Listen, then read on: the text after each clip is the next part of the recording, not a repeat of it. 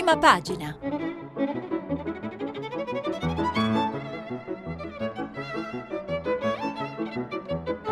Questa settimana i giornali sono letti e commentati da Alberto Chiara, giornalista del settimanale Famiglia Cristiana. Per intervenire telefonate al numero verde 800 050 333, sms e whatsapp anche vocali al numero 335 5634 296.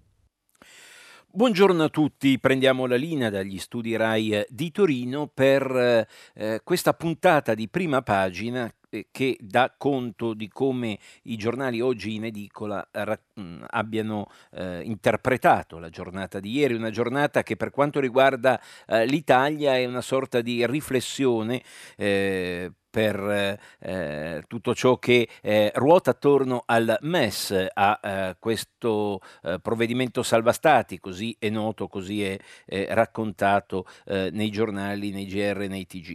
Ma eh, noi mm, mm, vorremmo aprire oggi con la scelta fatta da tre quotidiani, segnatamente il secolo XIX, il giorno il manifesto, di dedicare il titolo di apertura al eh, summit in corso a Londra eh, che celebra i 70 anni della Nato, ne celebra, ne racconta anche gli acciacchi, eh, affronta anche i problemi relativi a questa alleanza eh, che ehm, è sempre più sfilacciata e sempre più eh, litigiosa al suo interno, come già il collega Dario Fabri nella trasmissione Radio Tremondo ha avuto modo eh, di raccontare partendo questa volta dalla stampa estera.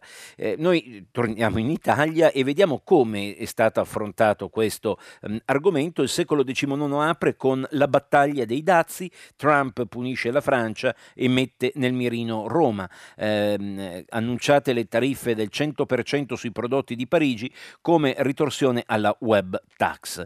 Eh, il presidente americano Trump agita la minaccia di nuovi dazi contro la Francia e altri paesi europei, compresa l'Italia, come ritorsione per la digital tax, l'imposta che andrà a colpire le aziende che non pagano imposte nell'Unione. Secondo Trump il nuovo balzello penalizzerebbe le multinazionali americane, dunque l'ipotesi è quella di introdurre dazi del 100% sulle esportazioni di prodotti francesi per 2,4 miliardi e ci sono anche minacce al nostro paese. Così il secolo XIX, il giorno, tassa sui giganti web, ricatto USA, Trump minaccia Francia e Italia, super dazi se la applicate e poi salva stati Di Maio a Conte eh, non lo voto.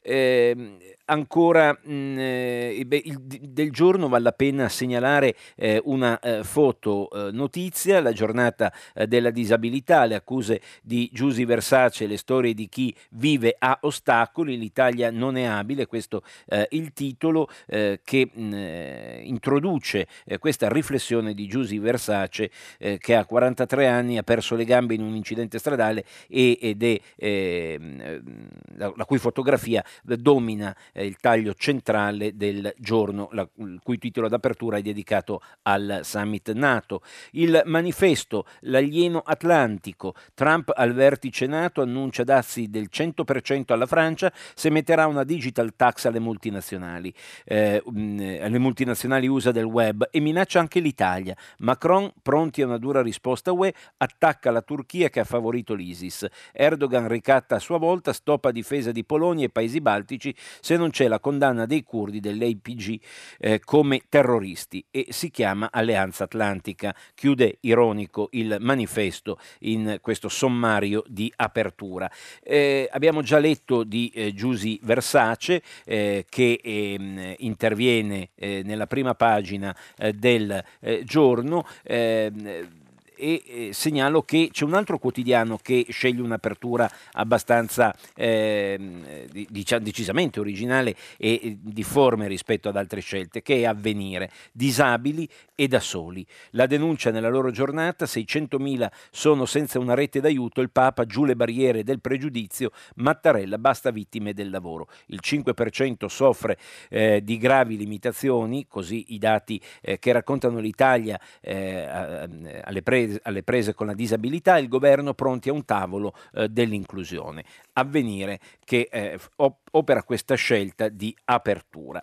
E per quanto riguarda la Nato, segnalo ancora mh, mm, eh, all'interno di, eh, dei quotidiani eh, alcuni ehm, spunti interessanti, ad esempio a pagina 13 del Corriere della Sera, eh, in sintesi nella cosiddetta eh, infografica, vale a dire quelle brevi notizie, magari accompagnate da foto, che danno subito l'idea di, di, di ciò che, di cui si sta parlando, i mh, dossier sul tappeto, i dossier più scottanti sono gli stanziamenti, eh, l'aumento di spesa di 400 miliardi di dollari per eh, la difesa, quindi eh, arrivare al 2% del PIL almeno, e poi per quanto riguarda i temi terrorismo e Siria, i nodi eh, aperti con Ankara, con Erdogan e eh, i domini, droni e cyberspazio, così ehm, il Corriere della Sera, mentre il giornale a pagina 15 completa questa overview, questa mh, rassegna dei temi sul tappeto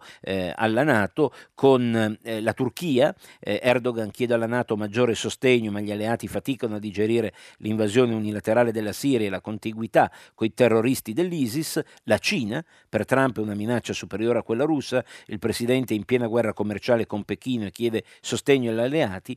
E la Russia. L'est europeo teme di dialo- il dialogare di Mosca. Macron si riavvicina alla Russia, ma la cancelliera tedesca Angela Merkel vuole linea dura col Cremlino così eh, eh, per quanto riguarda il pacchetto NATO. E veniamo mh, mm, eh, allora come eh, la maggior parte dei eh, quotidiani decide eh, di focalizzare la propria attenzione sui problemi di politica interna. Corriere della Sera ospita e rilancia un'intervista al Premier Conte. Salva Stati, Conte apre al rinvio, parla al Premier, non è escluso, Di Maio e Di Battista decidiamo noi, tensioni col PD. Il caso del Fondo europeo, il Presidente del Consiglio non ci faremo fregare. I partiti, io non sono vicino a nessuno. Eh, così il eh, Corriere della Sera eh, in prima pagina, eh, anche eh, ovviamente eh, un richiamo con una fotonotizia al summit di Londra della Nato, a cui ieri aveva dedicato un importante editoriale, e, ed è interessante come il, ehm, all'interno il Corriere pubblicando pubblicando una foto, eh, la foto di gruppo eh, scattata ieri a Londra eh, tra i premier, e i capi di Stato e di governo eh, dei paesi aderenti alla Nato, eh, eh, mostri come Conte dal protocollo è stato messo esattamente dietro Erdogan e quindi in qualche modo se ne segnala l'originalità. Ehm, e proseguiamo la nostra lettura delle prime pagine con Repubblica, titolo a piena pagina Del Rio, Di Maio ci ricatta, il PD non teme le elezioni. Intervista al capogruppo Dem, scontro col leader 5 Stelle su Mese Giustizia, Zingaretti, così la prescrizione non va, il Premier media. Non è vero che sto col Partito Democratico, Gualtieri tratta per modificare l'accordo della UE. E la fotonotizia di Repubblica invece è dedicata all'arrivo di Greta che ha attraversato l'oceano per la conferenza sul clima ed è arrivata a Madrid. Non sottovalutate i bambini arrabbiati. Si vede l'attivista svedese Greta Thunberg che ha 16 anni sul catamarano La eh, Vagabond eh, che arriva a, eh, a Madrid e eh, c'è un commento eh, in realtà sui temi relativi alla COP25, sui temi più ampi eh, della tutela dell'ambiente di Carlo Petrini, senza suolo non c'è vita. Così Repubblica. Eh, sole 24 ore, eh, asciutto e pungente come al solito, manovra spunta la Robin Tax sui concessionari e quindi pian piano dalla politica si passa anche ai problemi sul tappeto. Eh, tra i correttivi alla manovra allo studio spunta una nuova Robin Tax del 2% a, carica, a carico dei concessionari di servizi pubblici, quindi delle autostrade, dei porti, degli aeroporti, della telefonia, della radio e dell'attività dei produttori di elettricità. Un aumento del 2% del l'IRES dovrebbe garantire al governo quel maggior gettito di 340 milioni nel 2020 e 140 milioni nel 2021 che il decreto legge di bilancio si attende con l'ammortamento eh, dell'1% dei beni in concessione che a scadenza torneranno allo Stato. Eh, ancora il 24 ore eh, decide di dedicare la propria foto notizia di prima pagina a Segafreddo, meno capsule più moca, eh, eh, anche il momento del caffè, essendo le 7.27, direi che fa piacere anche solo guardare una caffettiera piena e fumante, anche se solo in foto, strategie controcorrente, così in prima pagina sul Sole 24 Ore. Rimaniamo nel pacchetto dei quotidiani economici, Italia Oggi, sindaci liberi di spendere, il decreto fiscale ha cancellato molti vincoli, dal tagliacarta ai tetti di spesa per studi, consulenze, convegni, pubblicità, sponsorizzazioni e buoni taxi. Così Italia Oggi che decide eh, di spigolare nel decreto eh, e, e, prendere, eh, enfatizzare questo, questa eh, diciamo, novità di libertà di spesa per i comuni. Visco, eh, no alla ponderazione sui BTP e passiamo a Milano Finanza. Il governatore si oppone alla stretta sui titoli di Stato detenuti dalle banche proposta da Berlino e ehm, il nuovo presidente del MES, che è un tedesco, Reigling, il nuovo trattato non aumenta i rischi di una ristrutturazione del debito. Oggi il ministro Gualtieri chiarirà la posizione italiana all'Eurogruppo. Intanto proseguono le polemiche, i 5 Stelle insistono per un rinvio dell'accordo. Così Milano eh, Finanza. La stampa eh, di Torino opera una, una, scelta mediana, vale a dire eh, c'è ovviamente l'aspetto politico eh, più proprio, mano tesa di Conte Di Maio sul salva stati, rinvio possibile è il titolo proprio di apertura, ma ehm, il titolo più evidente, il titolo catenaccio, è, eh, orienta molto di più su il, eh, diciamo, la produttività, l'Italia eh, che produce. Il basso costo del lavoro non basta più, in cinque anni ben 100 120 imprese sulla via di casa, voglia di Made in Italy, il ritorno delle aziende. Una notizia che in qualche modo può anche far piacere, anzi fa piacere, eh, racconta come oltre 100, 120 per l'esattezza, imprese abbiano deciso di riportare le loro attività in Italia. Intanto però Unicredit scuote il mercato via 8.000 lavoratori. E, e, e, la stampa tiene anche alta l'altra notizia eh, importante dal punto di vista sociale ed emotivo, Rigopiano, ricordiamo la tragedia nel resort travolto dalla, dalla, dalla valanga eh, che uccise 29 persone. Rigopiano niente processo ai politici, l'ira dei parenti non è giustizia. Eh, anche qui fotonotizia dedicata al eh, summit di eh, NATO di, in corso a Londra e un Trump che guarda, eh, come dire, di cagnesco, molto, molto fermo e anche molto eh, irato Macron che prova eh, a spiegarsi agitando le mani, un fare abbastanza italiano devo dire, eh, ecco, ehm, la fotonotizia della stampa è molto molto eloquente. Veniamo ai quotidiani diciamo lontani da, da questo governo e cominciamo con la verità. Eh, Giuseppi ha detto una bugia, continua eh, il refrain, il ritornello di questa storpiatura del nome eh, secondo la vulgata del tweet di Trump, parliamo ovviamente di Giuseppe Conte. Ecco la parcella che inchioda Conte. Il Premier ha sempre sostenuto di non aver un sodalizio professionale con l'avvocato che lo ha promosso all'esame per la cattedra universitaria nel 2002, però un documento scovato dalle Iene sembra smentirlo. Ci spieghi così la verità. Eh, il giornale anch'esso eh, decide di eh, titolare in apertura eh, sul scandalo eh, della cattedra ottenuta nel 2002 da Giuseppe Conte, un, un, concorso sostenuto a Caserta dove eh, c'era Alpa, il, il, noto e apprezzato giurista Alpa in giuria, che ehm, ehm, si è scoperto dopo ehm, era non solo il maestro e il mentore di Giuseppe Conte, ma anche eh, come dire, un, un socio, ecco, eh, lavorava insieme a Conte. La forma eh, in, con cui lavorasse insieme è oggetto di discussione, oggetto di accuse e di difesa. Bugia di Conte, così il giornale, una parcella trovata dalle Iene lo smentisce, ha lavorato con Alpa eh, ancora libero, eh, tutto politico il titolo e anche a tutta pagina, non se ne può più di questo pollaio, Salvini, votiamo e amen. Il PD è stanco, i grillini disperati, i renziani esausti, il Premier smentito in tv sulle sue consulenze, Matteo, mi sembra che la maggioranza abbia mollato Giuseppe, gli italiani sono esausti. Sondaggio, i partiti di governo perdono, le sardine portano consensi alla Lega. Avremo mh, modo poi di vedere anche eh, dei sondaggi eh, ulteriori pubblicati da Repubblica che cominciano a sondare, eh, a, a, cercare di capire qual è il perimetro in cui eventualmente si potrebbe muovere un partito, un movimento eh, legato alle sardine.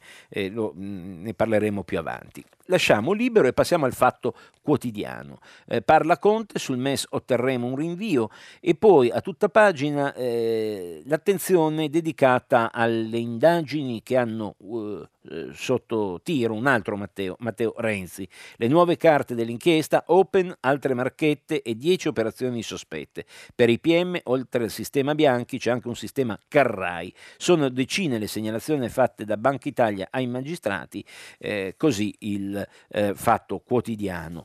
Il foglio, i 90, gio- i 90 giorni di governo dimostrano che per salvare l'Italia non basta arginare il salvinismo, ma occorre infilare il grillismo nei cestini della storia.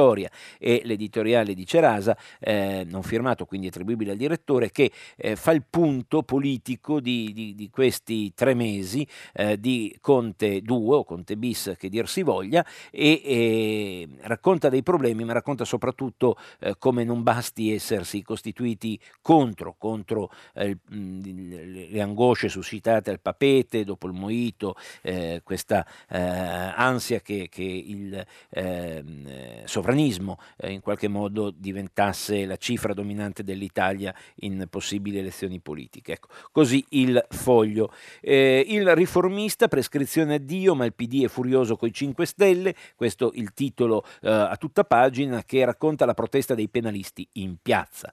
Il dubbio invece apre con illegali le espulsioni collettive, la Marina riportò indietro 89 eritrei violati i diritti dell'uomo, il Tribunale Civile di Roma 15.000 euro di risarcimento, i migranti respinti furono torturati in Libia, sì all'asilo. Eh, il dubbio mh, compie una scelta di dare massima evidenza a una notizia che molti hanno, eh, talvolta eh, complimentandosi con la scelta dei magistrati, tal'altra invece criticando la duramente. E chiudiamo la lettura delle prime pagine con la Gazzetta del Mezzogiorno, tenaglia stellata su Conte, Di Maio e Di Battista, cambio sul MES o votiamo no. Il Premier serve eh, il MES, dunque eh, procediamo ad approvarlo. Nella manovra piano di salvataggio della Banca Popolare di Bari e la Gazzetta del Mezzogiorno rende conto anche di un nuovo vertice oggi sull'ex Lilva di Taranto. E veniamo agli approfondimenti. Cominciamo eh, con il Corriere della Sera, eh, con l'intervista eh, realizzata da Marco Galluzzi al Premier Giuseppe Conte. Eh, come mm, mi pare di aver già detto in apertura, è, è, stata ieri una giornata quasi di sospensione, di riflessione, eh, di, di, di, tirare il fiato dopo il lunedì molto agitato con gli interventi alla Camera e al Senato del Premier. Quindi, come dire, è un, ehm, anche gli approfondimenti che andremo a leggere eh, danno conto di una serie di riflessioni eh, che non significa togliere anche drammaticità ai momenti eh, politici che stiamo vivendo, perché è fuori di dubbio che eh, il governo non gode di buona salute, quindi non è esclusa anche l'ipotesi eh, di eh, fine corsa e di prossime elezioni. Ma vediamo con calma cosa dicono i protagonisti di queste vicende, cominciando dal Premier. A Marco Galluzzo, Conte dice, Di Maio dice che come Movimento 5 Stelle l'ago della bilancia, bene, io dico che è giusto sottoscrivo. Così inizia l'intervista di Giuseppe Conte al Corriere della Sera, lanciata in prima e riportata integralmente a pagina 3. Ma decidono loro se sottoscrive o meno il MES? Io credo, risponde Conte, che la loro volontà sarà assolutamente rispettata, ma anche quella delle altre forze politiche. Per andare avanti serve l'accordo tra tutte le forze che sostengono il governo. Lavoriamo in un percorso che è collettivo e le riforme che adotteremo saranno sempre nell'interesse dei cittadini. Chiede allora Marco Galluzzo del Corriere della Sera al Premier Conte.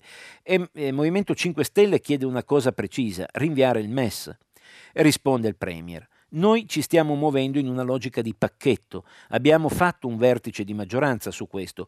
Pacchetto significa che il progetto comprende unione bancaria e monetaria. È giusto che l'Italia si esprima solo quando avrà una valutazione complessiva su dove si sta andando. Io ancora non ho firmato nulla, tantomeno una cambiale in bianco. Già domani si entrerà nel vivo sul dossier dell'unione bancaria. Io non ho nessuna intenzione di firmare in bianco. Ci sono tante varianti in una logica di pacchetto anche dal punto di vista procedurale e ci sono tanti modi di affermare questo metodo.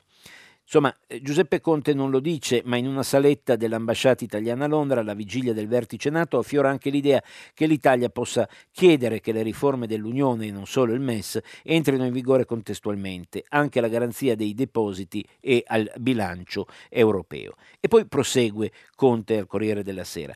Sul MES ho ricostruito quello che è accaduto e sino a quando non si oppone una firma non si appone una firma, ci sono sempre margini per migliorare un trattato. Non mi interessa se gli altri paesi considerano chiuso l'accordo.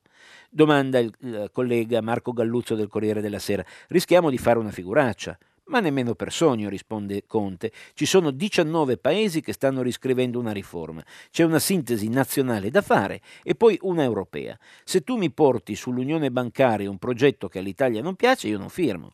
Il MES e non è un ricatto questo, eh, questa è logica di pacchetto, mettere in discussione tutto. State sicuri che non ci faremo fregare.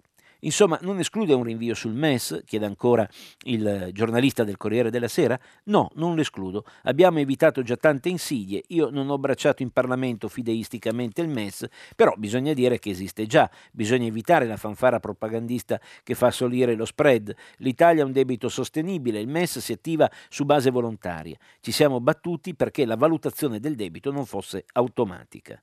Complessivamente, insiste Galluzzo con Conte, la riforma è utile all'Italia? Abbiamo evitato dei peggioramenti. Gli aiuti vengono dati direttamente alle banche e non allo Stato, senza influenzare il debito. Il veto dell'Italia è dunque possibile? Io credo si stia facendo confusione. Il veto in primo luogo lo può mettere il Parlamento. Di Maio e il Movimento lo accusano di essere troppo spostato nel PD. Mi sembra una domanda che non sta in piedi. Non sono vicino a nessuno, replica Conte, eh, così a pagina 3 del Corriere della Sera. Sono un capo di governo che sta portando un programma di 29 punti. Ho un rapporto più facile per ragioni storiche col movimento, ma non si può fare una comparazione. Il PD lo sto conoscendo ora. È una stupidaggine dire che sul MES sono più vicino al PD. Il PD è arrivato adesso. Gualtieri su un percorso di 100 km sta compiendo l'ultimo miglio. Così eh, eh, il Premier Conte sul Corriere della Sera. Repubblica viceversa sceglie di dare voce e spazio a Del Rio, eh, vale a dire intervista al capogruppo democratico alla Camera. Titolo a pagina 7. Basta ricatti 5 Stelle, avanti col programma oppure si va al voto. E il PD, si sappia, non ha paura. Così il titolo all'intervista firmata da Goffredo De Marchis. Vedo minacce del tipo senza di me questo non passa, oppure noi siamo l'ago della bilancia. Dobbiamo rispettare tutte le sollecitazioni che vengono dalle forze di maggioranza, a maggior ragione quando arrivano dal partito più forte in Parlamento, il Movimento 5 Stelle, ma l'approccio di Di Maio non mi piace. Ricattare gli alleati non non può essere un mm, metodo. Così inizia il, eh, l'ex ministro Graziano Del Rio, eh, presidente dei deputati del PD. Eh, ancora eh, per quanto riguarda il MES, mh, mm, sintetizzo ed estrapolo eh, tra le tante risposte eh, di eh, Del Rio, per quanto riguarda il MES, eh, il mm, eh, capogruppo Dem alla Camera sottolinea come lo, lo, abbia ereditato questo governo. L'hanno scritto loro, i giallo-verdi, durante il precedente governo. Mi sembra che i 5 Stelle sia, siano caduti in una trappola populista preparata d'arte dal parolaio Salvino. Dove sono allora i margini di trattativa? chiede eh, De Marchis di Repubblica. E risponde Del Rio. Gli esecutivi durano se hanno obiettivi chiari. Questo significa avere uno spirito di governo, avere un'anima, come dice Zingaretti, cioè dare la percezione ai cittadini, oltre che la sostanza, che siamo impegnati a risolvere i loro problemi quotidiani. Il MES non lo è. Se lo si, lo si, risolve a livello europeo, stare a quel tavolo è il modo migliore per difendere la sovranità nazionale. Oggi ci sarà un'audizione del governatore della Banca Italia, Visco, in Parlamento, servirà a fare chiarezza. Eh, e ancora eh, De Marchis chiede: se la logica del ricatto è insostenibile, perché il PD continua a farsi carico del governo, Presidente Del Rio? Perché non dite basta? Avete paura del voto? Replica il capogruppo democratico alla Camera. Noi non abbiamo paura delle elezioni, non l'avevamo neanche la scorsa estate, quando ancora non si erano verificate due scissioni, eh, fa riferimento a Matteo Renzi e a Calenda, e avremmo potuto rafforzare il PD correndo alle urne. Invece abbiamo scelto il paese e le famiglie italiane che altrimenti avrebbero pagato i 23 miliardi della tassa Salvini sull'IVA. Così eh, Del Rio su eh, Repubblica.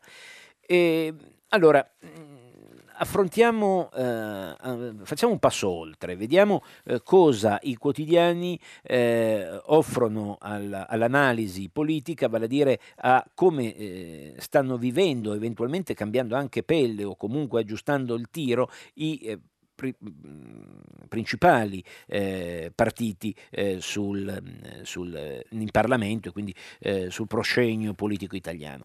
La stampa con Giovanni Orsina affronta la metamorfosi dei 5 Stelle. Ehm, L'11 dicembre, come sappiamo, si voterà in Parlamento la eh, mozione che eh, secondo tutti, eh, sia Del Rio che Conte, non potrà che essere unitaria del governo sul MES, ma ehm, c'è anche un po' l'aria da da ultima spiaggia. Allora eh, Giovanni Orsina ragiona su eh, come ci arriva a questo appuntamento e a fine anno il Movimento 5 Stelle.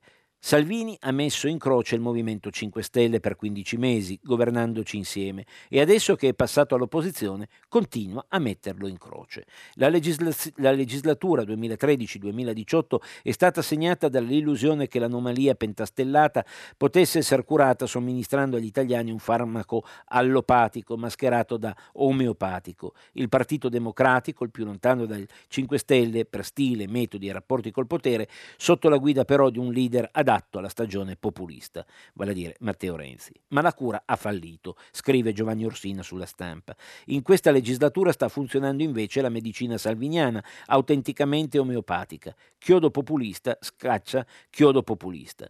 L'opposizione all'establishment europeo-italiano non ha rappresentato soltanto il principale strumento elettorale del quale il movimento si sia potuto giovare eh, insieme alla democrazia diretta gli ha pure consentito di collocarsi al di là della classica frattura tra destra e sinistra e di raccogliere voti in ogni settore dello spazio pubblico. Il Movimento 5 Stelle ha potuto compiere questa operazione, osserva Giovanni Orsina sulla stampa oggi, perché l'assetto bipolare che aveva preso forma nel 1994 era stato disarticolato dalla crisi del 2011, quella ricordiamo che portò al governo poi Mario Monti, oltre che dal lento ma inesorabile inesorabile tramonto del berlusconismo. Fin da subito Salvini si è messo in competizione coi pentastellati sul terreno populista dell'opposizione all'establishment. Per quanto abbia spesso dichiarato anche lui di voler superare la dicotomia tra destra e sinistra, nei fatti però si è collocato chiaramente a destra. E allora veniamo uh, al, al, all'analisi più puntuale e eh, va avanti eh, Orsina, entrando poi a un certo punto nel cuore del ragionamento, scrivendo: Nato e cresciuto in un momento di diserti, disarticolazione della dialettica tra destra e sinistra, avendo al proprio interno militanti, eletti ed elettori sia di destra che di sinistra, il movimento è rimasto del tutto spiazzato dal riaffermarsi di quella dicotomia. Eh, sostanzialmente Orsina parte dicendo eh, nel 2011 sembrava appannata se non eclissarsi completamente la differenza destra-sinistra, il braccio di ferro, la, l'alternanza destra-sinistra. In realtà poi eh, all'interno di questi populismi, che, eh, questo crogiuolo di populismi che si stavano eh, agitando in Italia, si sono agitati in Italia, Salvini una scelta di campo l'ha fatta ed è di destra e questo ha spiazzato il Movimento 5 Stelle.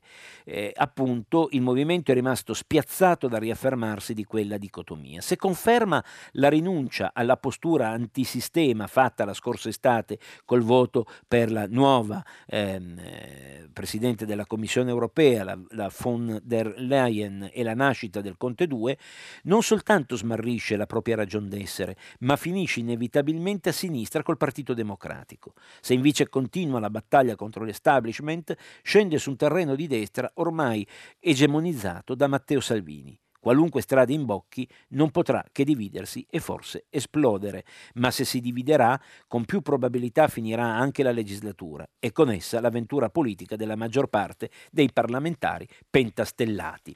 Così Giovanni Orsina sulla stampa.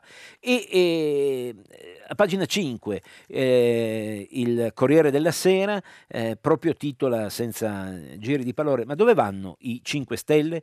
In ordine sparso tra governisti e tentati dalla Lega, l'ombra della scissione. Così il Corriere della Sera, eh, sintetizzo dando eh, ragione di, di, grande, di, questo grande sondaggio, eh, di questa grande eh, infografica che viene offerta, innanzitutto eh, partendo dal dato certo, il 32.7% eh, che il Movimento 5 Stelle ha raccolto con, tra i consensi nelle politiche del 2018, scendendo poi giù giù giù giù al 17.1 alle europee del 2019, questi sono i dati reali certi e, e conclamati. Eh, sulle intenzioni di voto oggi siamo al 16 6.6, così il Corriere della Sera, eh, che eh, raccoglie e rilancia l'ipotesi fatta da anche da altri giornali, abbiamo appena letto la stampa, di una scissione in casa eh, di, eh, dei 5 Stelle.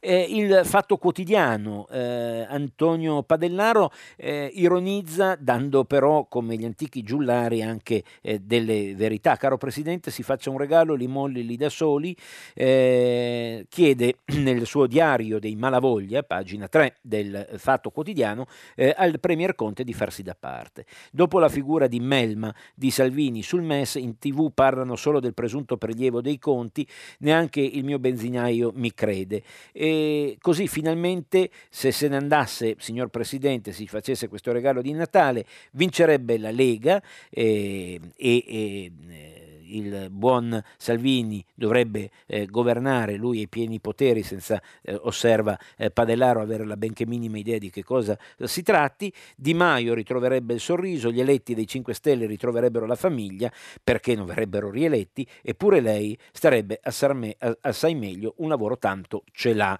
Così eh, Padellaro sul eh, Fatto Quotidiano.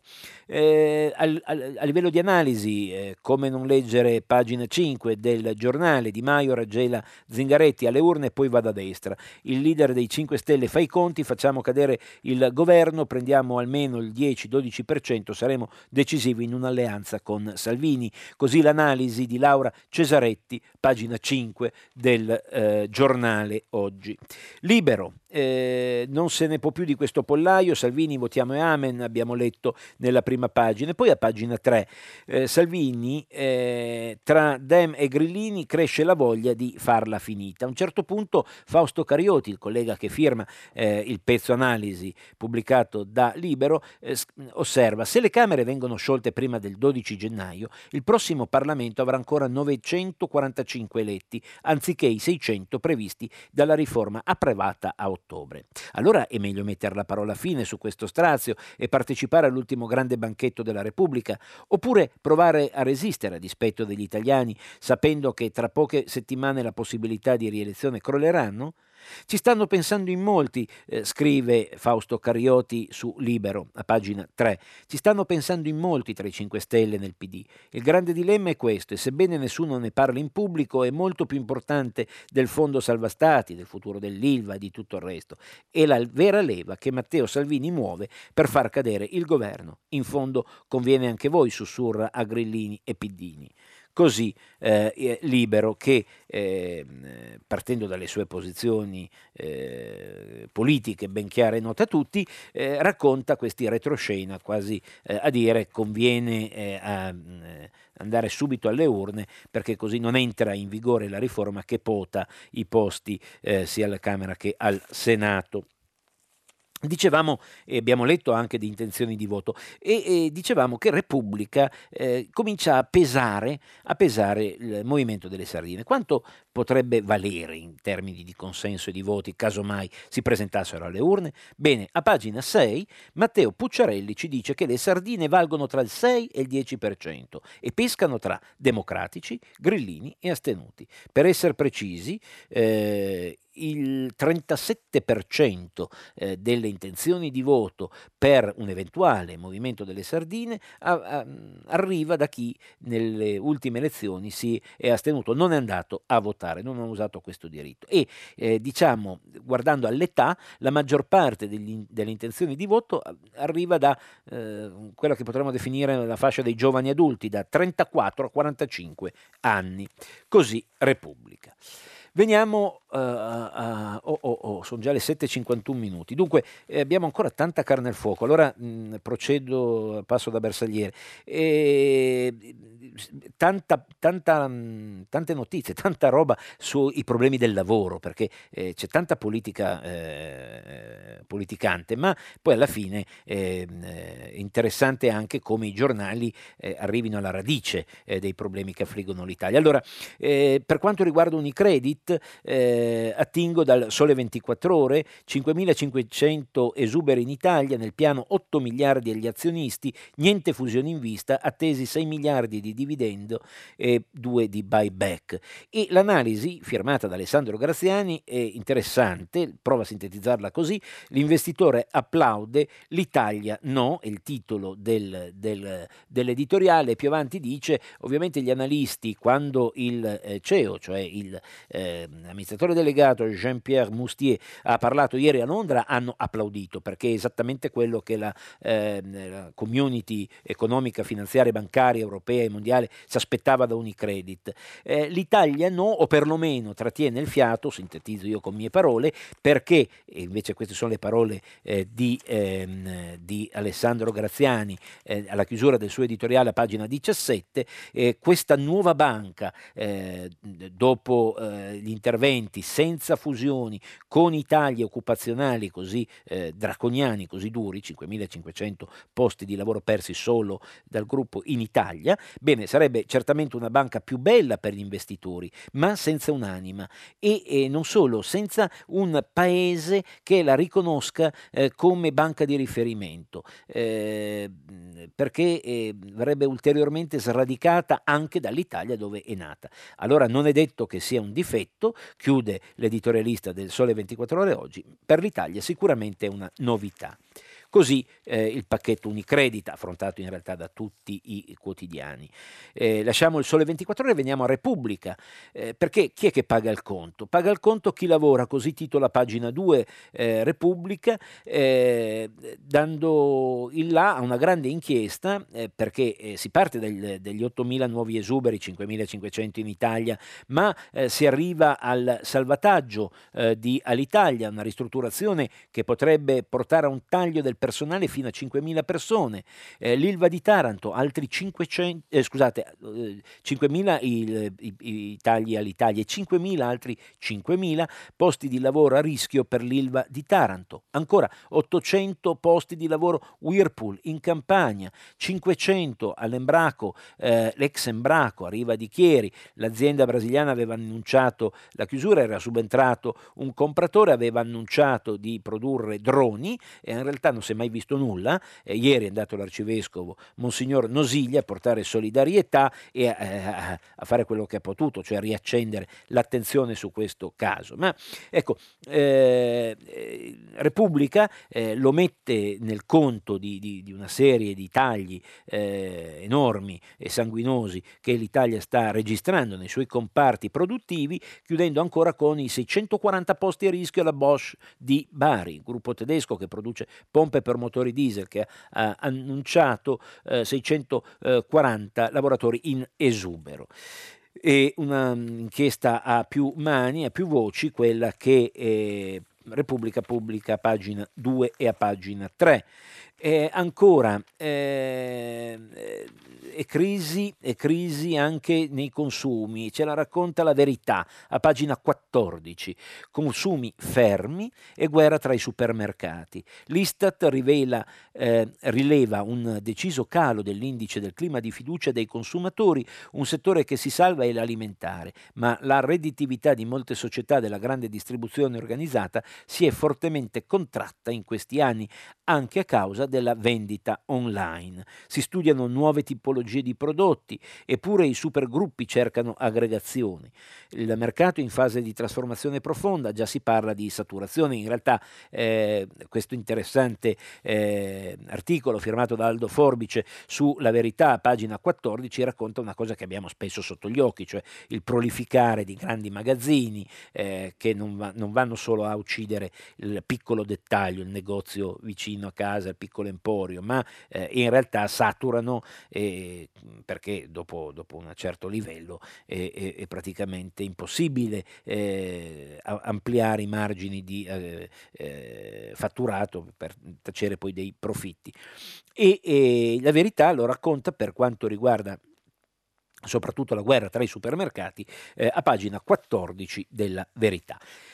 Qualche notizia positiva? Bah, sì, eh, qualcosa c'è e ce lo racconta la stampa. Abbiamo dato eh, già eh, conto del titolo di apertura eh, del, nella, nella, prima pagina del quotidiano di Torino diretto da Molinari. Eh, imprese deluse dalla globalizzazione, estero addio, scocca l'ora del rimpatrio. Un eh, rompete le righe, si torna a casa. Sono 120 le aziende che hanno riportato la loro attività nel nostro paese, prodotti di qualità positiva possibili solo da noi. Insomma, il nocciolo di questo ragionamento qual è? Eh, il costo del lavoro è importante, ma non è tutto. Eh, puoi, come dire, l- eh, pagare a livelli minimi, infimi, quasi da schiavitù, eh, un lavoratore in Romania, in Laos, eh, in Vietnam, eh, in Cina, ma alla fine poi se la qualità eh, non è all'altezza, se il lavoratore eh, appunto sfruttato eh, non riesce a dare un minimo di garanzie sul prodotto finale,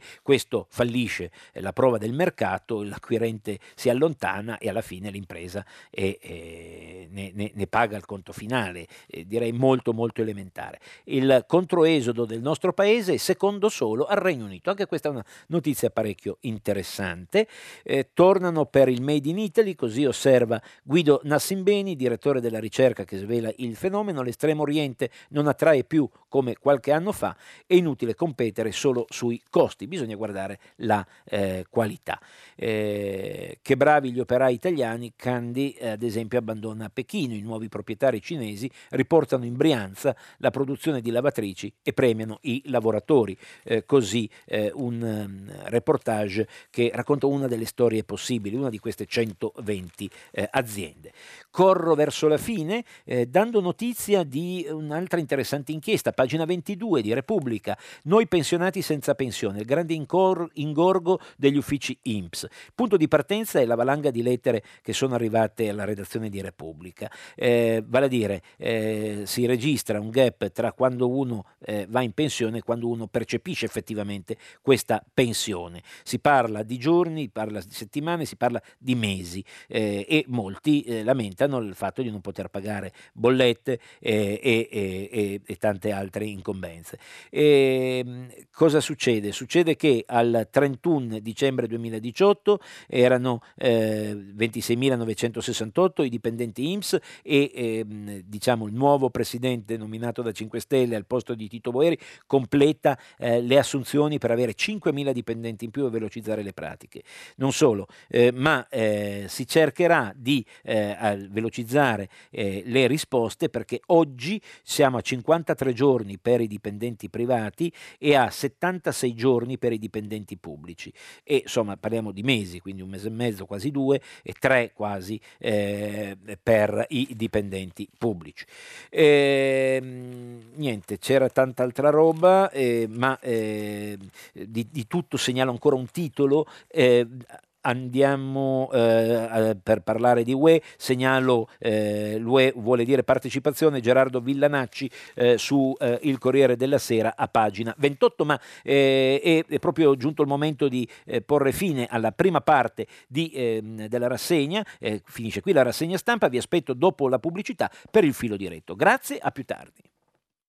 Alberto Chiara, giornalista del settimanale Famiglia Cristiana, ha terminato la lettura dei giornali di oggi. Per intervenire chiamate il numero verde 800 050 333, sms e whatsapp anche vocali al numero 335 5634 296. Si apre adesso il filo diretto di prima pagina. Per intervenire e porre domande ad Alberto Chiara, giornalista del settimanale Famiglia Cristiana, chiamate il numero verde 800 050 333 sms e whatsapp anche vocali al numero 335 5634 296.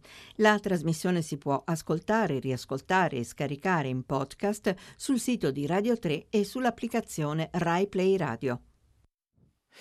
Eccoci di nuovo in onda dagli studi RAI di Torino, comincio a eh, dare conto dei vostri messaggi, eh, comincio eh, con un messaggio di critica, giusto? Anche eh, dare spazio a, a, a chi eh, non condivide eh, in, per, in tutto o in parte la conduzione, è veramente triste sentir leggere le notizie ponendo sempre l'accento su giornali di estrema destra, povero Cristo. Mm, mi permetto di obiettare che l'apertura fatta ieri col manifesto manifesto e avvenire eh, su COP25 non era esattamente in quella direzione lì, o l'apertura oggi del secolo XIX eh, non era in quella direzione lì e, e l'insistere eh, con avvenire sui eh, eh, temi della disabilità, eh, argomento che solo, solo secolo XIX e avvenire oggi hanno tenuto in prima pagina, non mi sembra andare in quella direzione, ma legittima la, l'opinione che viene mh, espressa e che giustamente è stata pubblicata nei, eh, nel sito eh, attraverso i vostri messaggi. Ancora non illudiamoci, mai i nostri politici metterebbero gli interessi del Paese davanti ai loro privilegi, vantaggi e monumenti e il governo non cadrà eh, la loro poltrona davanti a tutti e a tutto, Carla, così, Carla da Torino. Perché preoccuparsi eh, delle tante crisi aziendali? Tanto c'è il reddito di cittadinanza, eh, dice tra il serio e il faceto, ma con eh, malinconica ironia, Luigi. Luigi. Così i messaggi. Continuate a scrivere eh, al 335 eh, sms ovviamente al 335 56 34 296. E intanto apriamo il filo diretto con gli ascoltatori. Pronto? Chi parla? Eh, buongiorno, buongiorno, sono Piero, telefono da Macerata. Sì.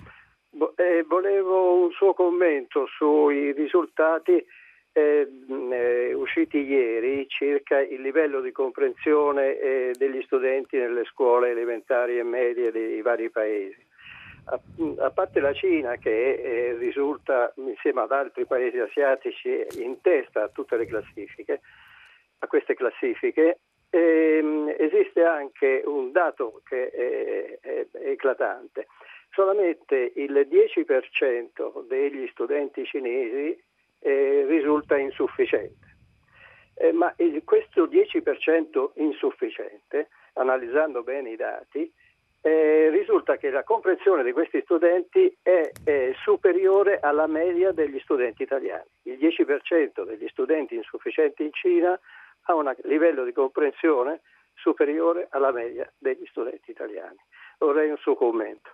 Eh, intanto la ringrazio, eh, signor Piero, perché eh, riporta alla riba- porta alla ribalta una notizia che abbiamo dato di sfuggite, quindi bene ha fatto a richiamare la nostra attenzione. E, è una ricerca che, de- della OXE, del, del, del, eh, diciamo dell'Unione dei Paesi più sviluppati, eh, eh con l'appoggio eh, dell'Università eh, di Pisa, e, e sui quindicenni, che risultano, perlomeno in Italia, risultano deboli nel, in lettere, sufficienti in matematica e cresce il divario nord-sud. Quello che lei ha detto è vero, eh, diciamo i migliori, eh, almeno in lettura, tra il, 2000, tra il 2000 e il 2018 sono i cinesi, poi c'è Singapore, Macao, Hong Kong e poi l'Estonia. Giù, giù, noi veniamo eh, dopo la Russia e prima della Lituania e dell'Ungheria.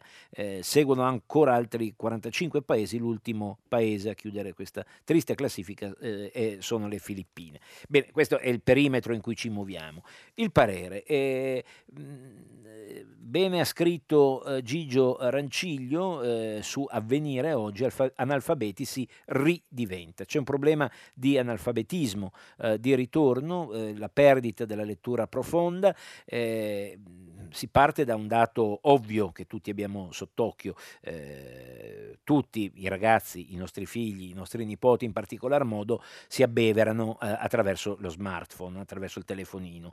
Eh, la cultura dei 140 caratteri, eh, addirittura i simboli, le abbreviazioni, gli acronimi, tutto questo eh, alla lunga eh, confligge con la capacità non solo di, di approfondimento ma anche di, semplicemente di lettura. Quindi analfabeti si ri diventa, dobbiamo essere vigilanti.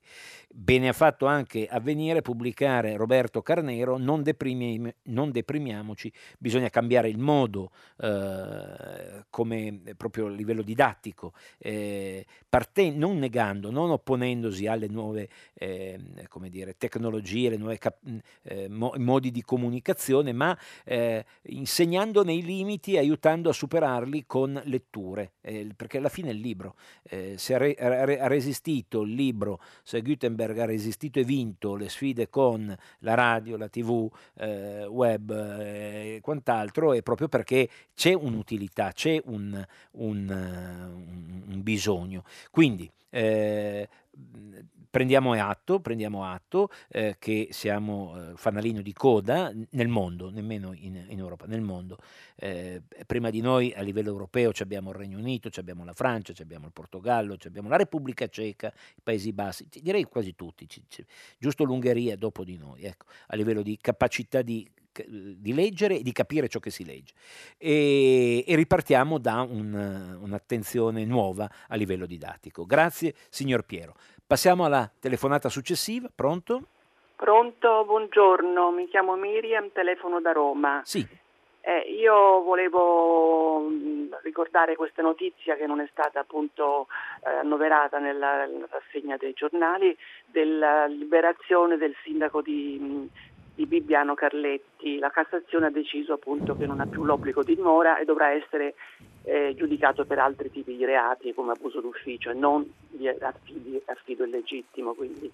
E volevo ricordare appunto che quest'estate eh, c'è stata una mh, mm, indegna, direi io, bagarre eh, sia tra i politici che ehm, sui social tra la gente diciamo, comune eh, se sono dette di, tutti i colori veramente, cioè è stato detto del partito di Bibbiano, eh, ogni peso spinto veniva lanciato il messaggio eh, come un urlo di dolore un grido di dolore del mh, parlateci di Bibbiano appunto, no? eh, movimenti neofascisti eh, che, mh, che, si sono rifatti un po' una verginità, hanno appunto fatto accuse veramente la, mm, laceranti e, la gente pure appunto ha continuato questa campagna elettorale perenne perché non solo i politici secondo me ma anche la gente comune ehm, si scatena particolarmente in certi momenti e contribuisce a, appunto a fomentare questa eh, campagna elettorale. Ora mi chiedo appunto se in questo paese dove eh, allignano burattinai e burattini resistono evidentemente, no? Ehm, ci sarà mai un sussulto di, di dignità, di civiltà, perché ehm, coinvolgere eh, tante persone così in maniera eh, quasi casuale, a casaccio, insomma, casuale, a casaccio, insomma, eh, in, in, crimini così efferati, ehm, così odiosi più che altro, ecco, è non, non, è, non è veramente degno di un paese civile e, mh, volevo sapere cosa ne pensava lei, grazie. Eh, la, la, ringrazio signora Miriam, sono eh, scelte che uno deve fare eh, a un certo punto dando una gerarchia di, eh, alle notizie che, che va eh, a raccontare, ma eh, bene, bene il filo diretto che vuol dire un faccia a faccia, un tu, tu, un tu per tu anche senza vederci, completa, integra quello che eh, il conduttore sceglie nella sua libertà, nella sua autonomia e quindi eh, non che non, non, fosse importante la soluzione di eh, Bibbiano, ma così come non ha approfondito Rigopiano, così come non ho manco dato la notizia di un ragazzino rispedito in Bangladesh dal padre perché ama gli scacchi, sono eh, tante le notizie, uno parte soprattutto per, per onorare il, ti, il, titolo di questa eh, trasmissione da ciò che viene messo in prima pagina e poi eventualmente approfondito. E quindi eh, Bibbiano devo dire eh, in prima pagina latitava. Eh, su Rigopiano ad esempio per rimanere sugli eh, eh, sì, gli, gli, gli haters che lei ha giustamente evocato. Rigopiano ad esempio è uscito dal, tra le 22 archiviazioni è uscita dalla, dall'inchiesta la centralinista che rispose al telefono che tutti noi abbiamo imparato a sentire e anche eh, ci siamo arrabbiati con lei eh, su YouTube eh, sentendo e risentendo le sue risposte eh, anche ironiche, graffianti all'allarme vero che veniva dato eh, e si sarebbero risparmiate alcune ore, almeno due, eh, negli interventi. Quindi a dire che cosa? Effettivamente si crea, è facile creare, eh, il mostro, chiuse virgolette, eh, su, eh, su Rigopiano diamo la notizia che sono, le 22 archiviazioni riguardano tre ex governatori, i responsabili della protezione civile, i responsabili operativi della prefettura, compreso la signora che ha risposto al telefono, eh, è stato rigettato la, la, richiesta dei familiari di proseguire e rinviarli a giudizio e i familiari hanno detto una presa in giro. Per quanto riguarda Bibbiano ha, perfettamente ragione la signora Miriam, è stata montata, eh, diciamolo pure, dalla Lega, da Salvini, eh, ma anche da Di Maio, eh, da, dal governo giallo-verde eh, in, in, ehm, in al potere in quel momento eh, una bagarre eh, che ha eh, calpestato eh, persone, professionalità come gli assistenti sociali ed altro. Quindi eh, rientra nel eh, quel fomentare odio di cui già parlavano giustamente diversi ascoltatori ieri negli, nei loro interventi. E a proposito di ascoltatori passiamo a sentire chi c'è in linea, pronto? Pronto, buongiorno. buongiorno. Elisabetta chiamo da Rieti. Sì. Senta, io prendo spunto da un, un, evento di alcuni giorni fa per fare una riflessione domanda che pongo a lei. Eh, l'evento è mh, mm, il convegno Un mondo senza pena di morte che c'è stato venerdì 29 eh, alla Camera dei Deputati a Roma, organizzato dalla comunità di Sant'Egidio.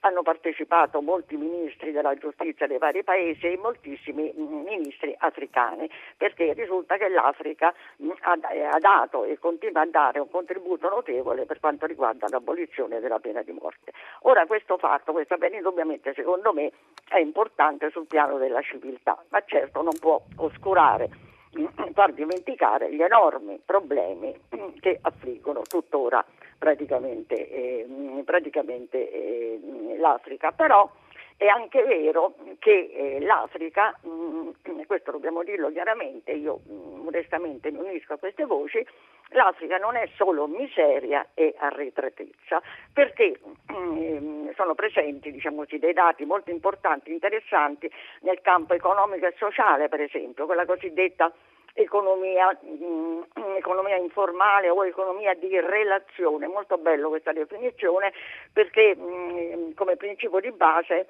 c'è lo scambio infraumano contrapposto a quello del mercato. Ora questi, queste esperienze, questi fatti sono presenti in alcuni paesi dell'Africa, in particolare in particolare nel Senegal. E queste non sono delle chiacchiere, ma mh, mm, ne parlano mh, autori autorevoli come per esempio mh, Latouche, poi mh, c'è anche un libro scritto da Don Antonio, eh, Donato, mi sfugge il nome, L'Africa non uccide più, Antonio Salvati, sì, l'Africa non uccide più, eccetera, eccetera. Ecco, allora la mia riflessione e domanda è questa.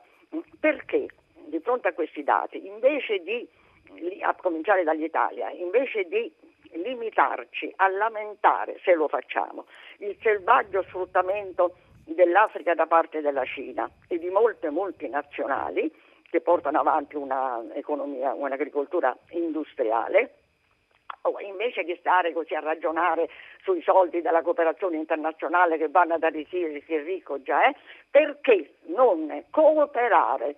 Mi permetta di sottolineare con la voce questo verbo, cooperare con quei paesi prendendo come esempio le esperienze di cui sopra che, che esistono, da estendere naturalmente, rafforzare, è importante perché sono esperienze che in Africa sono il prodotto di strategie relazionali che poggiano su valori profondi come la solidarietà, la reciprocità, la coesione e il famoso io sono perché noi siamo insomma, così come recita l'Ubuntu africano.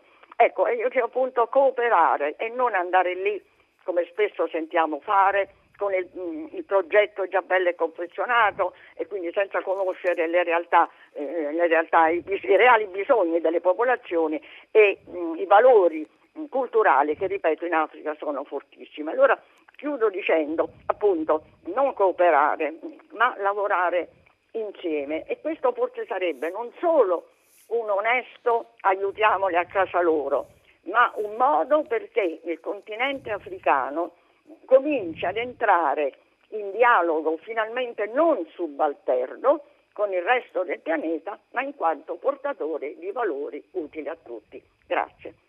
Beh, la ringrazio, è un articolato intervento, è appassionato il suo, signora eh, Elisabetta. Eh, due osservazioni, eh, è partita dalla pena di morte per arrivare dall'Africa, circa la pena di morte bene ha fatto a ricordare eh, l'iniziativa, 2430 città si sono illuminate eh, sabato 30 eh, novembre, perché, perché sabato 30 novembre? Perché il 30 novembre 1786 il Granducato di Toscana fu il primo Stato ad abolire la la pena capitale. Oggi rimangono 58 stati, tra, tra cui Cina, India, Giappone, eh, USA, ad accogliere nel proprio ordinamento giuridico la pena capitale.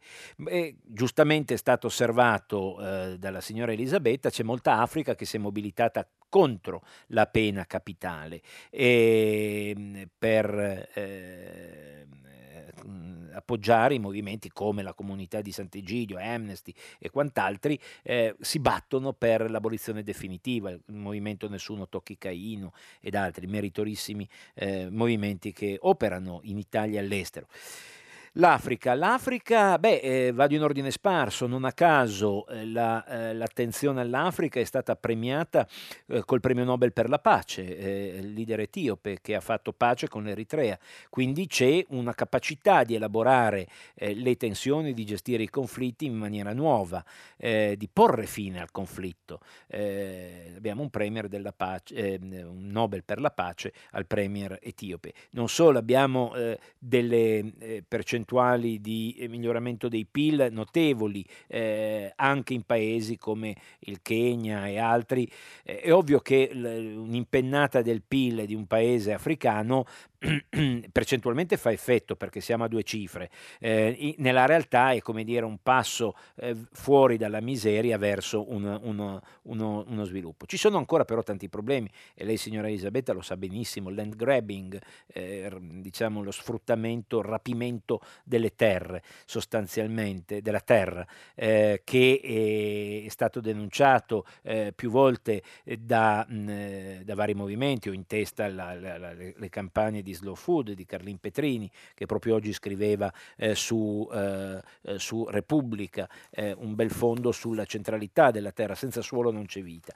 Ma eh, Africa è, è, un problema di, di, acqua, è un problema di ehm, eh, come dire, monitoraggio e contenimento dei cambiamenti climatici, perché molt, una parte, una delle radici, una delle cause dei, dei movimenti migratori è anche la desertificazione. Quindi è, parliamo parliamo di Africa, è un continente complesso, certo, non è mm, solo brutto, anzi c'è molto di bello, eh, non basta invitare i rappresentanti di, di, di certa Africa, i G8, lo, da, da, da, anni lo stanno facendo tutti gli, i paesi che ospitano il G8, c'è un po' di Africa, una spruzzata di Africa, bisognerebbe fare qualcosa di più e non basta limitarsi all'Africa mh, diciamo migliore, eh, il Sudafrica piuttosto che l'Egitto, no? piuttosto che eh, il Marocco, C- c'è altra Africa da tenere presente, la Somalia ad esempio, eh, la Guinea, eh, insomma eh, la Liberia, eh, sarebbe tutto da, da, investigare da parlare. Comunque, grazie signora Elisabetta per questa sua attenzione all'Africa. Intanto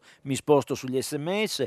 Uh, dunque, gli ultimissimi, eccoli qua, qualche istante fa, il sistema bibbiano è assai diffuso in tutta Italia, solo certa stampa collusa fa finta che non sia così.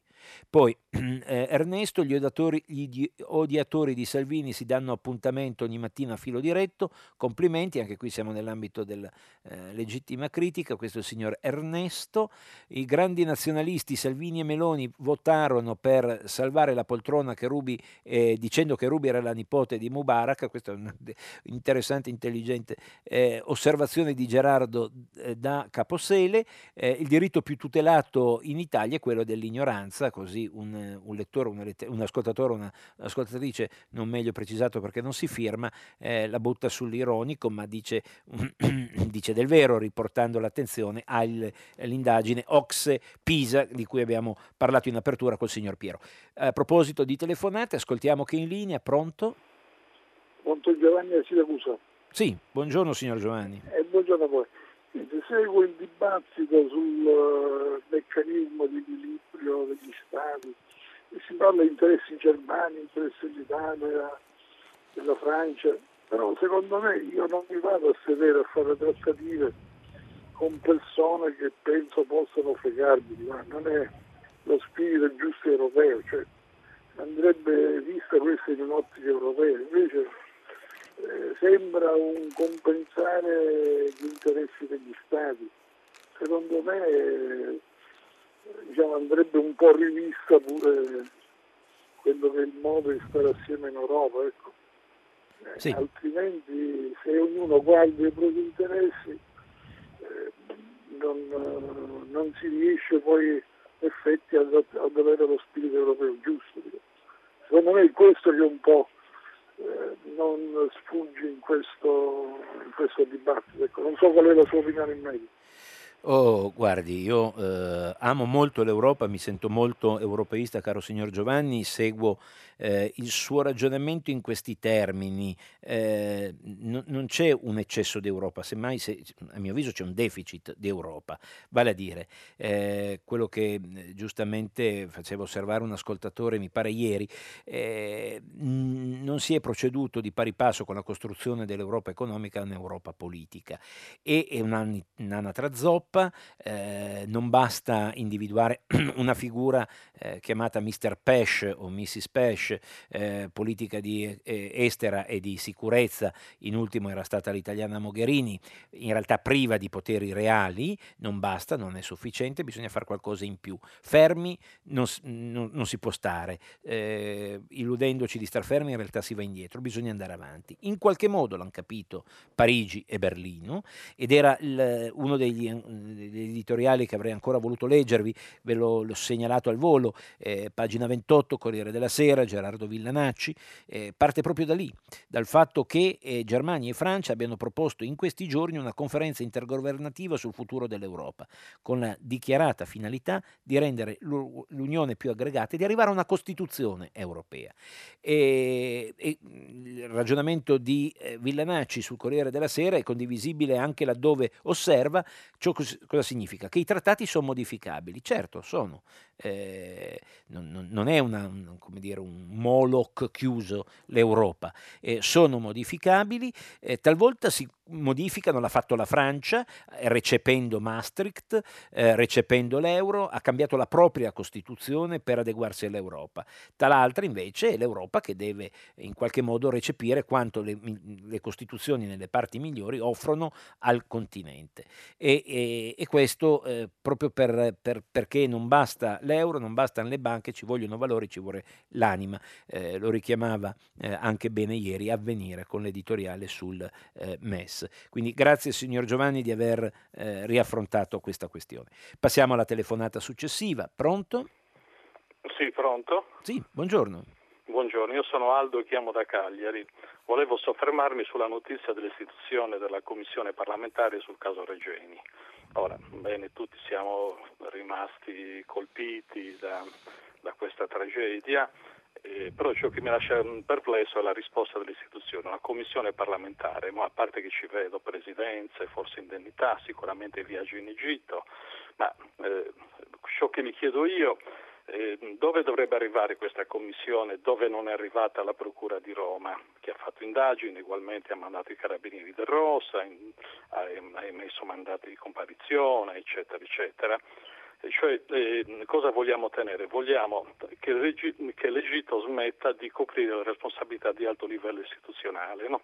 su questa vicenda. Cioè, la riflessione mia, noi un paese che da 70 anni, dalla strage di, di Bologna, di Piazza Fontana, omicidio Pecorelli, forse rapimento, omicidio Moro, sicuramente trattativa Stato-mafia, non facciamo che coprire responsabilità di alto livello istituzionale, andiamo a fare una predica a un paese e diciamo non, non devi fare questo. Questa è una cosa che mi lascia molto perplesso dal punto di vista generale. E poi volevo sottoporre una, una questione velocissima riguardo la prescrizione. Adesso stiamo assistendo allo sciopero degli avvocati. Uno dei motivi che, che genera il, l'allungamento dei tempi giudiziari e la mancata informatizzazione, cioè tutti, tutti gli avvocati e molti giudici richiedono il cartaceo, quindi uffici intasati a fare fotocopie su fotocopie di atti giudiziari. Allora, questo Stato forte con i, col piccolo commerciante che gli impone il POS, le varie, le, le, i vari adempimenti informatici qui non è in grado, perché non supera la resistenza di vecchi giudici e vecchi avvocati imponendo imponendo lo strumento informatico negli atti processuali? Ecco, Grazie. sono questioni, prego. Eh, grazie signor Aldo, eh, eh, sono due interventi in realtà, quindi non, non aggiungo nulla, eh, su, sia su Regeni, sulla commissione parlamentare d'inchiesta, che tra l'altro è, di cui è stata data notizia e poi è sparita dalle pagine dei giornali, almeno eh, da lunedì, da quando ho iniziato a, a, a fare la conduzione ad avere la responsabilità della conduzione di prima pagina e anche per quanto riguarda le prescrizioni. Eh, quindi grazie per, per eh, questo suo intervento che ha completato, integrato il, eh, il ventaglio di argomenti. E, eh, a proposito, ringrazio anche l'ascoltatore o l'ascoltatrice che mi corregge, c'è un'errata corrice eh, che devo in, devo, devo, di cui devo dare eh, conto. Eh, il significato di Pisa, mh, riferito alla committenza di quella interessante indagine che va a certificare come gli studenti italiani siano fanalino di coda nella capacità di lettura e di interpretazione, di comprensione della lettura, e eh, Oxe Pisa, ma non Università di Pisa come erroneamente ho detto, ma Pisa è l'acronimo di Program for International Student Assessment. Eh, nella, nella, fretta della lettura avevo malinteso una didascalia e, e, mm, e quindi mi, mi, scuso con gli ascoltatori e, e anche con l'Oxe laddove qualcuno dell'Oxe fosse in ascolto, ma eh, abbiamo ripristinato la uh, verità. Una, un, ulti, un, Ivan, un ascoltatore, ha scritto adesso, la Nato per difendere chi? Che aveva attaccato la Jugoslavia, una, una battuta polemica che però dice come la Nato in realtà poi eh, eh, sia selettiva nei suoi interventi, è intervenuta in Afghanistan, è intervenuta prima in, in Jugoslavia, eh, è schieratissima eh, sulla linea eh, di confine con la Russia, per, su richiesta esplicita di Polonia e dei paesi baltici. Eh, diciamo i dossier sul tappeto li ho citati all'inizio, li ripeto, Cina, Turchia, eh, Oriente e, e, e poi all'interno il problema dei finanziamenti, cioè non a caso Trump alza la voce, batte i pugni, vuole molto più finanziamento da parte degli Stati membri, iniziare dall'Italia e lì si apre il mare magnum delle spese militari nel nostro paese. Passiamo alla telefonata successiva mentre si sono fatte le 8.33. Pronto? Eh, buongiorno, buongiorno, sono Bruna, chiamo da Piacenza. Sì. Io volevo intervenire mia, basandomi sulla mia esperienza personale, un anno da insegnante, poi da madre e adesso da nonna, sul fatto che i nostri giovani eh, stentano a comprendere i testi. E io penso che questo sia dovuto, siccome mi riferisco a mio figlio che ora ha 40 anni, quindi la storia viene dalla Cresciutello, sì, sì, sì. Ecco, eh, eh, non soltanto per gli smartphone così, ma eh, per varie cause. Uh, ultima mi, mi, sembra anche quella del linguaggio dei giornalisti che dicono te al posto di tu, ci parlo io anziché parlo loro, gli al posto di lei, ma questo è il meno. Soprattutto penso che la causa sia proprio dovuta al metodo scolastico, perché mentre ai miei tempi dovevamo essere noi a capire, a scrivere, soprattutto facevamo i temi anche di introspezione, cioè ci facevano parlare di noi, facevano osservare noi dal di dentro, adesso invece gli fanno fare i saggi brevi con le tracce, le griglie di lettura, le crocette. E io ho avuto due esperienze, io adoro le Grand Meule di Alain Fournier, il grande amico, e pensavo di farlo amare a mio figlio, che invece lo ha odiato perché alle medie inferiori gliel'hanno fatto leggere con tutte le griglie di lettura pagina per pagina. E adesso sto, sto seguendo una nipote che fa il liceo classico e anche lì saggi brevi con tutte le tracce già predisposte, cioè gli si impedisce a questi giovani di usare al 100% il proprio cervello. Io penso che lo vedo dai risultati che sia un errore di metodo. Ultimo esempio che ho sperimentato io, al liceo classico avevano dato l'interpretazione di una poesia di Whitman eh, mettendo ogni riga cosa significava. C'erano tre risposte, dovevi mettere la crocetta. Ebbene, mi sono presa la briga di sottoporre questa poesia a qualche decina di poeti che conosco, famosi e meno famosi, nessuno di loro, me compresa, avrebbe dato una sola di queste risposte. Ecco, io credo che anche il metodo scolastico, che li guida troppo, li tiene sempre come eh, bambini un po', un po deficienti, se, se, può andare bene la guida per qualcuno che ovviamente è un po' più debole o per problemi di, che, che è straniero, per altre cose va bene, ma che ai nostri, i nostri figli debbano essere guidati come dei cretini anche a 18 anni, cioè a me sembra un errore di metodo. Beh, grazie, grazie signora Bruna, un intervento eh, competente perché eh, fatto da, uno, da, una persona che eh, nell'istruzione ha investito anni e anni eh, di professione, di carriera. Dunque, eh, grazie. A proposito, eh, l'argomento, segnalo che l'argomento ha, ha acceso anche l'interesse di, di, chi poi trasmette il, le proprie opinioni attraverso l'SMS scrivendo il numero 335 5634 296 eh, circa la comprensione della lettura degli studenti la signora Paola dice ma quanto sono preparati gli insegnanti insegnanti di oggi, sicuramente la signora Bruna da Piacenza sì, eh, bisogna vedere gli altri. Eh, il signor Claudio da Merano segnala a me e a tutti noi che ormai da alcuni anni esiste il processo civile telematico, questo in risposta al, eh, al signor Aldo eh, da eh, Cagliari, eh, di cui vale la pena sottolineare, così rispondo anche a Oriana che diceva merita una risposta più articolata, la cronica ormai carenza di organici nel, nelle, nei palazzi di giustizia, mhmm, non solo tra i giudici, ma anche eh, tra chi, eh, i cancellieri, gli archivisti, insomma, tra le varie figure professionali, in qualche modo eh, questa lacuna, questa, questa, mancanza di organici pieni, di pieno organico, si riverbera sui tempi eh, della giustizia. Vedo che sono argomenti che eh, eh, vi appassionano, giustamente. Cristina da Padova, in ultimo, c'è un eccesso di Europa economica, un deffetto di Europa sociale, più umanità pescando dalle nostre radici che risiedono nella storia culturale greca il senso della misura. Così la signora Cristina da Padova. Passiamo alla telefonata successiva, pronto? Sì, buongiorno Leonardo buongiorno. da Roma. Sì. Um, sui costi della Nato eh, se ne parla come un'entità astratta, ma quali sono questi costi? Eh, armamenti e spese eh, per i militari.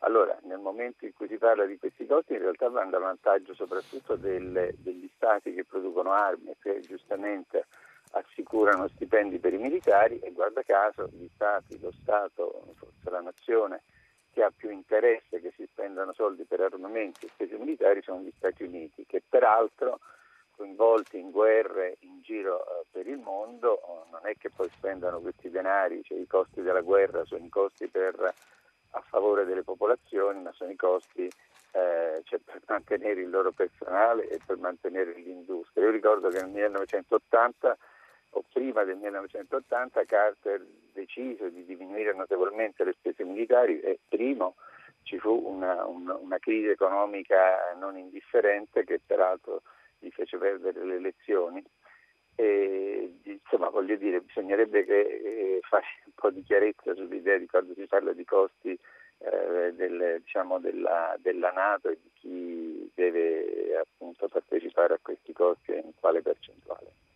Volevo un suo commento a riguardo. Oh, eh, ben volentieri, signor Leonardo.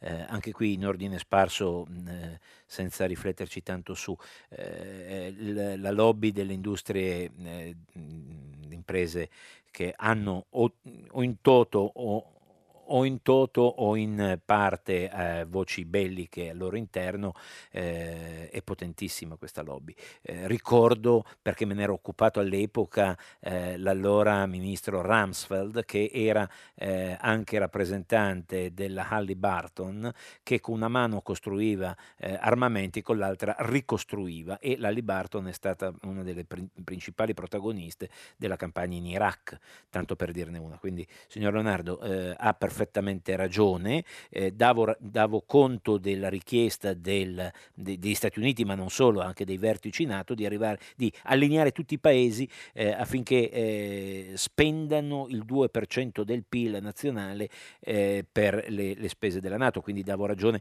di una cosa richiesta dai vertici.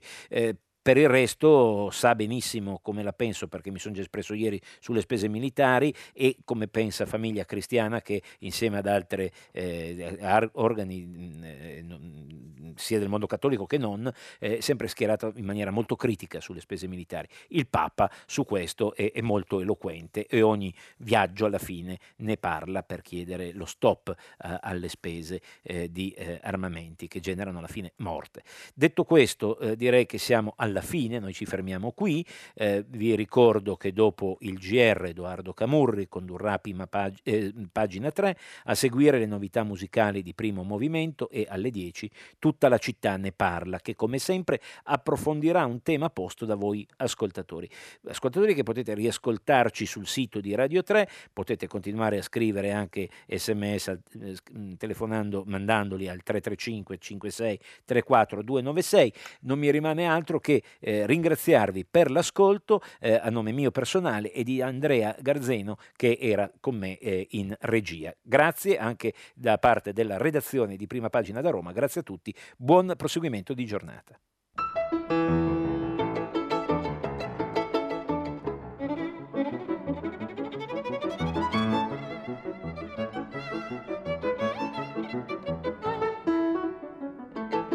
Alberto Chiara, giornalista del settimanale Famiglia Cristiana, ha letto e commentato i giornali di oggi. Prima pagina è un programma a cura di Cristiana Castellotti, in redazione Maria Chiara Beranec, Natascia Cerqueti, Manuel De Lucia, Marco Pompi. Posta elettronica, prima pagina chiocciolarai.it. La trasmissione si può ascoltare, riascoltare e scaricare in podcast sul sito di Radio 3 e sull'applicazione Rai Play Radio.